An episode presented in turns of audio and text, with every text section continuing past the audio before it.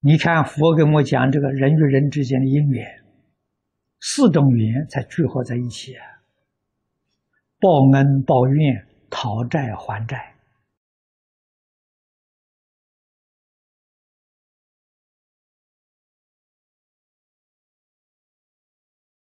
啊，所以这个理跟事通通明白了，才知道啊，人生在世间，想占别人便宜，没有这回事情啊。我了吃了人家亏，上了人家当了，也没这个事情。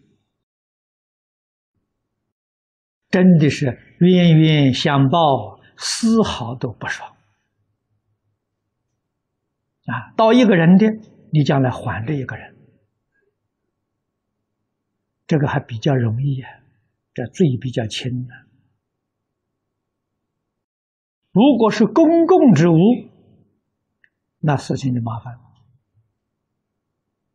那为什么呢？主人太多了，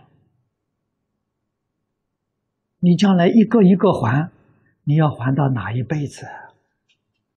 不是你在下一生的啊！这些人的债主通通都都聚集齐了，哎，你可以一次呃还了？不是啊！啊，个人有个人的业报，轮回到各个法界了，将来你遇到。都要还债，决定不能避免的这因果报应的，怎么能不怕呢啊？所以公共的物品决定不能偷啊！如果是国家的设施你要是偷盗，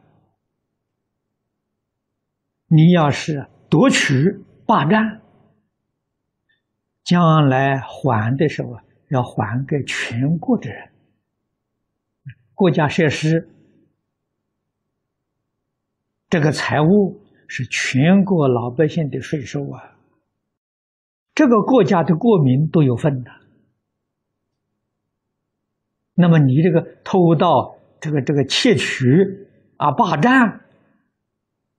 这个债主可不得了，所以这个罪很重很重。为什么佛在经上一再的嘱咐我们不可以逃税呀？逃税也是属于偷盗啊，钻法律的漏洞，种种巧妙的方式。干的是什么？偷盗啊！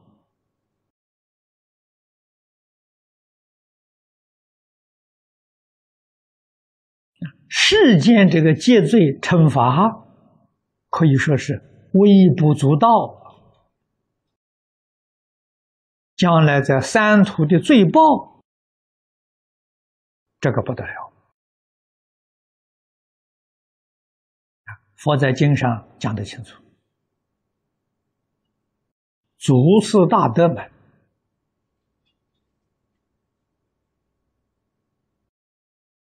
在讲解经典、注解经典里面也说得透彻